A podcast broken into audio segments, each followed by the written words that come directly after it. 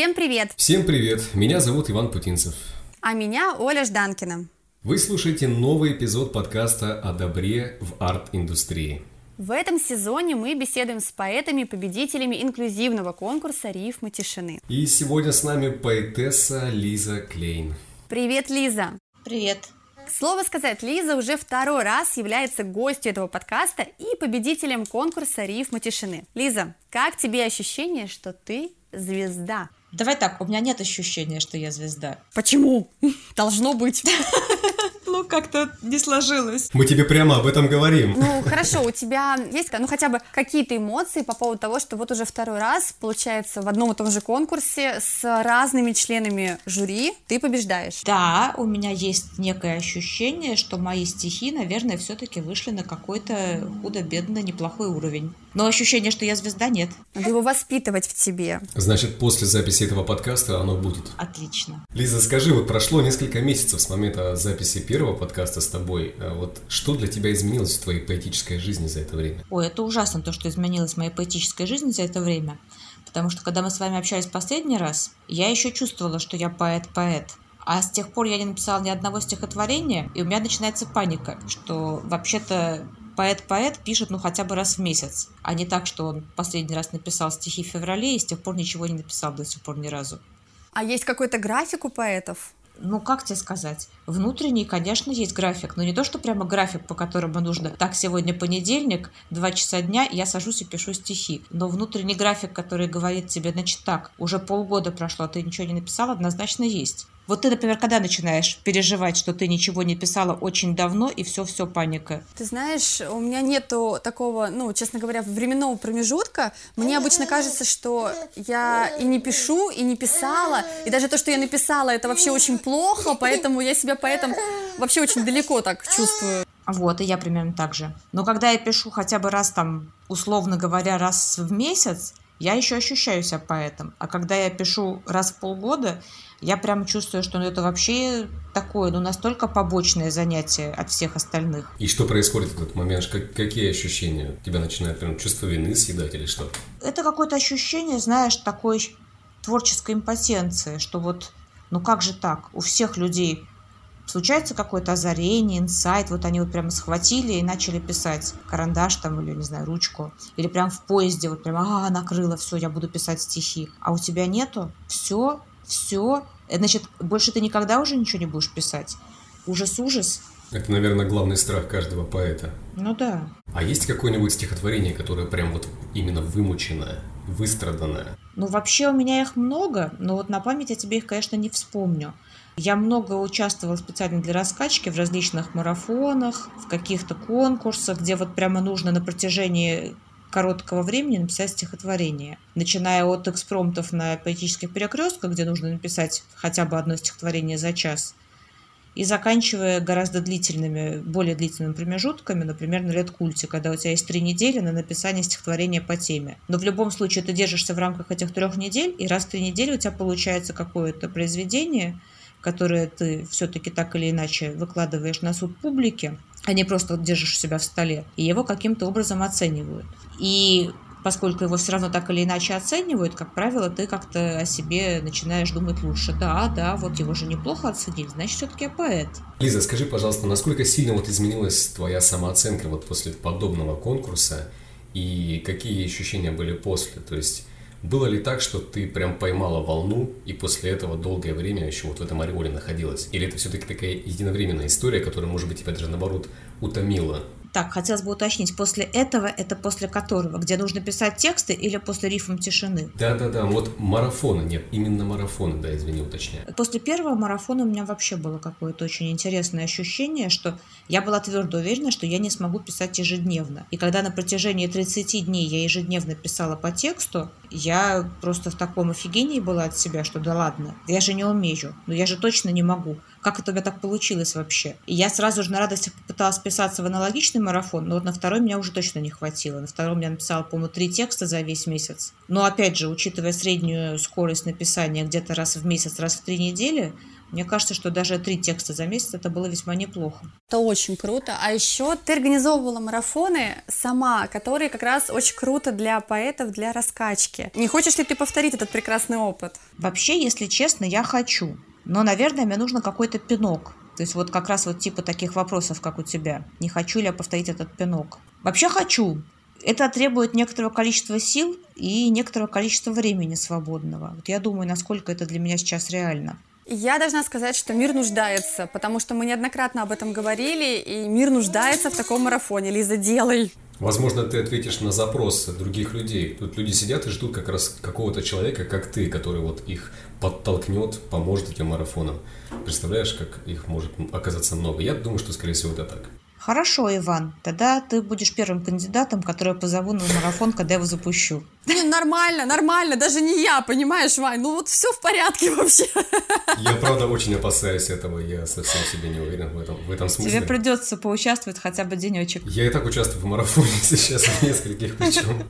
И на работе, и на второй работе, и еще где-то. Вот у тебя примерно те же ощущения. Я сейчас просто учу программирование, и это какой-то прямо длинный марафон, в котором я участвую. И он у меня должен завершиться, ну, либо с положительным результатом, либо с с не очень положительным где-то вот к весне следующего года.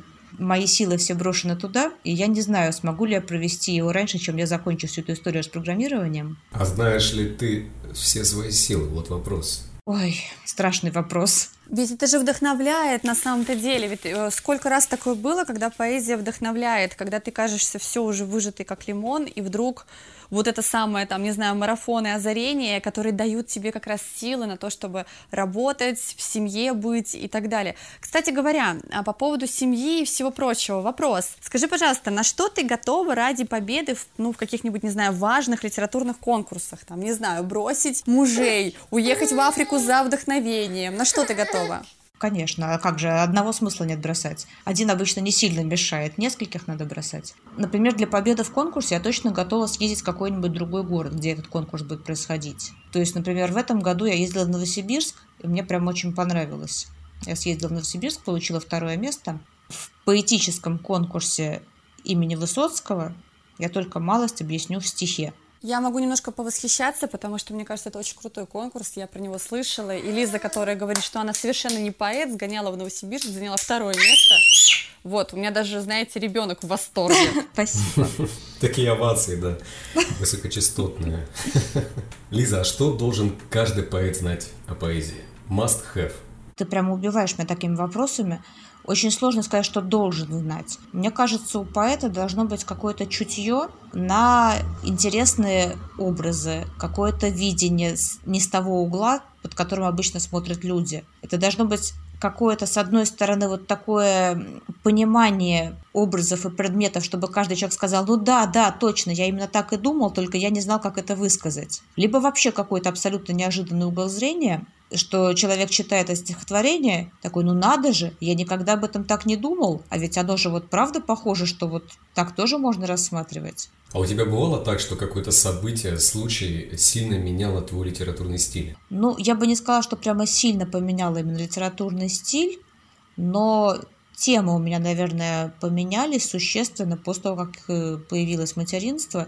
И вообще материнство таким было некоторым сначала полностью гасителем для моего творчества, потому что я очень долгое время после того, как родила детей, ничего не писала. А с другой стороны, потом оно прямо дало массу тем для стихотворений все эти сложности материнства и радость материнства и какие-то интересные вопросы, связанные с родительством и с какими-то вещами, которые идут сначала у тебя как э, у ребенка по отношению к родителю какие-то психологические проблемы, а потом ты их переосознаешь уже как родитель по отношению к своему ребенку. Получается, это так или иначе эмпирический опыт. Мы пропускаем через себя, проживаем это и приобретаем новый материал. Да, это прямо действительно, наверное, больше всего дало мне в творчестве. Это общение с детьми и, наверное, наблюдение за ними за своими реакциями на них. Лиза, у нас, знаешь, такой новый вопрос. Мы тут с Ваней решили Целая провести рубрика, исследование. Да, да, да. Должен ли поэт быть хорошим человеком? Как ты думаешь? Вообще, конечно, должен. Но мой личный опыт показывает примерно следующее. Только давайте так, вы сейчас закроете уши и не будете это слушать оба. Чем больше мне нравится человек, тем меньше мне нравятся его стихи. Ну, не то, что прямо совсем это прямая такая корреляция, но, как правило, если мне чьи-то стихи прямо очень нравятся, я потом знакомлюсь с этим человеком, я думаю, ну да, что-то я больше от него ожидала. И наоборот, бывает, что человек прямо вот очень хороший, а стихи, ну да, ну неплохие стихи, но что-то они прямо вот не восторгают и не вызывают какой-то эйфории у меня. И очень редко бывает такое, что мне действительно нравится по-настоящему человек и также сильно нравятся его стихи. Лиза, скажи, вот из классиков есть кто-то, кто тебе, ну, по крайней мере, из биографии, по биографии, нравится как человек, и при этом стихи восхищают. Видишь ли, я не так много знаю биографий классиков, если честно. Кроме того, в биографиях же все-таки стараются писать обычно какие-то, ну, либо нейтральные факты, либо более-менее положительные. Вот, вот на самом деле оттуда и наш вопрос. Вот это, знаешь, это целая тема для отдельной дискуссии, потому что часто, когда люди узнают какие-то интересные, как правило, неприятные факты о любимом поэте, неважно там принципе, каком-то человеке, персонаже медийном, они сильно меняют отношение к его творчеству. Вот мы да, пытаемся понять да. эту грань. И так оно действительно и происходит. То есть, когда я понимаю, что стихи, которыми я восхищалась, написал человек, который мне не очень-то и нравится, они как-то начинают для меня понемножку терять ценность. Хотя до этого они мне очень нравились. И наоборот. У меня такая же история. И наоборот, если мне очень нравится человек, я начинаю так присматриваться уже к стихам, говорить, ну слушайте, ну в принципе, в общем-то, весьма неплохие стихи. Да, и вообще даже хорошие. И вообще отличные стихи человек написал, потому что, смотрите, какой прекрасный человек. Но если брать именно оторванно друг от друга, то есть отдельно я знаю стихи, отдельно до познавания автора я знаю именно вот, вот чисто обезличенный текст а потом раз я знакомлюсь с автором, вот у меня получается вот прям какая-то ну, опять же, не прямая корреляция, но вот где-то как-то так, что если стихи хорошие, то, наверное, с человеком мне не очень удастся нормально общаться. Ваня, я надеюсь, что у нас с тобой есть шанс вот как-то повлиять на Лизу, и так, чтобы она присмотрелась к нашим стихам и сказала, ну ладно, вроде ничего. Я надеюсь, что мы находимся где-то примерно в этой категории людей. Но мы с вами довольно давно дружим, поэтому ваши стихи мне уже давно полюбились. Фу, выдыхаем. Мне просто, знаете, вот кажется, что здесь две стороны может быть, как раз-таки и не нужно узнавать и копать, и оставить такой вот наивный взгляд на человека через его творчество. Это часто неприятная черта, не всегда она полезна для меня, но я очень люблю докопаться до сути, и я изучаю биографии людей. И мне даже интересно, в какой период жизни он написал это стихотворение или что бы то ни было, картину, что с ним происходило. Черт, Ваня, как нам с тобой общаться после этого? А что такое? Я скажу тебе так, Оля, времени в жизни очень мало, чтобы всех изучить, поэтому я просто не успею. А что, что случилось, Оля? Ты какие-то картины пишешь, когда у тебя ребенок на горшке сидит? Ну, я думаю, что, знаете, сейчас я скажу неприятную вещь, но у нас у всех э, пишутся какие-то картины, когда мы сидим на горшке. Нет, потому что в любом случае это же является следствием какого-то происшествия в жизни, а не следствием того, что ты можешь просто уединиться где-то. Да я шучу, нет, ну просто на самом деле, если так подумать, ведь когда-нибудь, я очень надеюсь, нас будут изучать, и у нас у всех есть интересные ляпы в биографии, которые могут как-то изменить отношение к нам и к нашим стихам. Вы не поверите, только сегодня я с этим столкнулся, а, причем это личная история, чуть-чуть поделюсь, я это делаю редко, но максимально откровенный момент такой, как раз из-за такого биографического случая в моей жизни человек поменял ко мне отношение. Ты серьезно? Да, из-за того, что у меня было это в прошлом, достаточно давно, он все-таки как бы оставил на мне клеймо. Черт, Ваня, ну нам же теперь бесконечно интересно, что у тебя там было такое в прошлом, что человек ну, поставил тебе клеймо. Конечно, Черт. Это, что это было, а что это было, я расскажу позже. Ну все, друзья, слушайте наш подкаст, потому что наконец-то что-то интересное. Да. Да, Лиза, скажи, пожалуйста, а какой текст твой для тебя самый значимый? Такой сложный вопрос. Ну, наверное, планетки все равно, так или иначе. Хотя вот они начинают мне уже немножечко поднадоедать, потому что куда бы я ни приходила, обычно я их читаю. Это фирменная, да? Да, это прямо вот какой-то must-have действительно. Ну, это такая распространенная штука, мне кажется, когда популярное стихотворение становится. Ты точно знаешь, что оно зайдет, поэтому ты его радостно читаешь. Да. А для тебя лично, то есть может же это быть какое-то стихотворение, которое было написано в важный период жизни, и на самом деле ты его нигде никогда не читаешь, оно такое в столе лежит, но оно для тебя супер важное. Ну, видишь ли, с этим стихотворением тоже была такая же история, именно с планетками, что когда я его написала, я поняла, блин, айда Пушкин, айда сукин сын, ведь действительно ж могу. Если до этого у меня не было такого ощущения, то вот когда мне удалось его дописать до конца, я прямо полночи спать не могла, потому что, блин, ну неужели я наконец-то написала вот прям стихотворение стихотворение. А с другой стороны, чтобы я не читала, и чтобы оно было значимым, прям вообще сложно. Что у меня есть стихи, которые я не читаю, но они не являются сильно значимыми для меня. Обычно чем-то значимым мне хочется делиться. Ну, хорошо, зачтено. Нет, я без всяких, это так просто был вопрос из серии «А вдруг?». Хорошо. «Планетки» — шикарный стих, правда, я его обожаю. Читай его, пожалуйста. Потому что нам зачастую кажется, что, ой, ну все же уже знают его, ой, ну что я одно и то же все время читаю. А на самом деле э, не все знают, а пускай знают и, может быть, нас слушать на других планетах. Да, да, да. У меня тогда вот вопрос в продолжение в контексте. А есть ли среди известных поэтов да не обязательно даже известных каких-то, ныне живущих, живущих или умерших, стихотворения, про которые ты можешь сказать «вот это вау, я хочу написать так же». Вот что-то настолько тебя впечатлившее, что ты понимаешь, что это что-то недосягаемое, кажется для тебя. Но видишь, у меня нет таких текстов, что прямо они были абсолютно недосягаемыми. Долгое время я вот прямо пищала от текста Ани Долгоревой про Гагарина, который «Бог говорит Гагарину, зна... слышишь, Юра». Ну, Вообще мне в детстве очень нравились стихотворения Ахматовой, прямо было много, которые мне очень нравились. Но я бы не сказала, что я считала их когда бы то ни было какими-то недосягаемыми. Просто они были очень классными. Мне кажется, тексты должны ложиться на какое-то состояние, которое вот у тебя сейчас происходит. То есть меняется состояние и меняется любимый текст. Потому что текст, он прямо вот очень хорошо ложится на какую-то канву, которая в тебе должна быть уже подготовлена. Очень многие тексты ты понимаешь позже, когда у тебя происходят какие-то события, которые тебе позволяют этот текст разглядеть под другим углом. И вообще мне кажется, что очень многое в прочтении текстов зависит от того, сколько у тебя опыта как у читателя. Точнее, опыта не как у читателя, а опыта как у человека. И это позволяет тебе набирать читательский опыт. Да, вот, друзья, поэтому читайте больше и перечитывайте то, что вам когда-то очень нравилось. Да, и действительно, многие тексты, которые когда-то нравились очень, в измененной ситуации уже вызывают просто такие теплые воспоминания, но не вызывают такого восторга-восторга. Сто процентов согласен. Слушай, ну мы не будем тебя спрашивать, наверное, про добро, потому что в прошлый раз уже об этом говорили. Добро для нас остается все равно добром, здесь сделаем маленький акцент. Но вопрос такой, поэзия, она может быть прикладной и реально делать добро? Ну, однозначно она может подталкивать к тому, чтобы хотеть делать добро. А может ли она именно заставлять его делать? Это вопрос. Потому что далеко не всегда мы хотим делать добро и делаем его. Очень часто нам кажется, что вот сейчас мы как пойдем делать добро, а начинаем его причинять. И согласитесь, это большая разница. Сто процентов, да.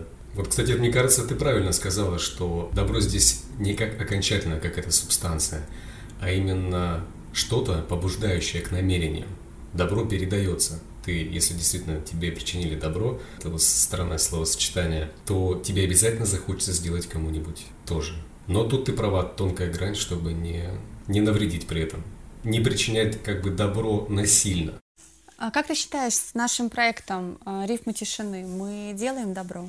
Мне бы хотелось бы спросить это у реципиентов, то есть у тех, кто с помощью вашего проекта может как сказать, воспринять стихи по-новому. Ты знаешь, у нас с двух сторон здесь получается. То есть мы это делаем и для поэтов в том числе. То есть ты и есть тот самый, господи, реципиент. Сложный, реципиент, да. Но мне, конечно, очень приятно, что мои стихи будут переведены на жестовый язык и какая-то часть аудитории еще присоединится к тем, кто ознакомлен с моими стихами. Понравится им или нет, это отдельный вопрос но как минимум то, что у людей есть возможность э, как-то к ним приобщиться, это очень здорово. И мне это очень нравится. Но действительно было бы очень интересно узнать, как люди, которые никогда не слышали эти стихи, воспринимают их именно в таком формате, на жестовом языке. Помогает ли им это как-то приобщиться к поэзии в том смысле, в каком мы ее понимаем?